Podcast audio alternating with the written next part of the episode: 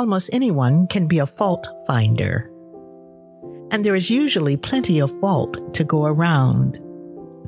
It's easy to point the finger, cast blame or doubt, obsess over what went wrong, who didn't do what, how we may have been victimized.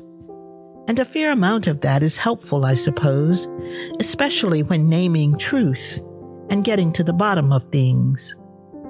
On the other hand, and especially in a crisis, it is good to have people around who are solution finders.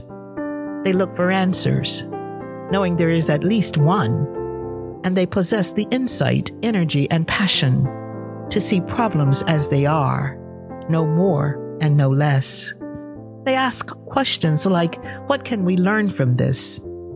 How might we do better next time? What is the best way forward? Fault finder or solution finder is something to think about which side of the spectrum we tend to lean. Lord, remind us that all of the answers are in you and the ways you would have us to be. Amen.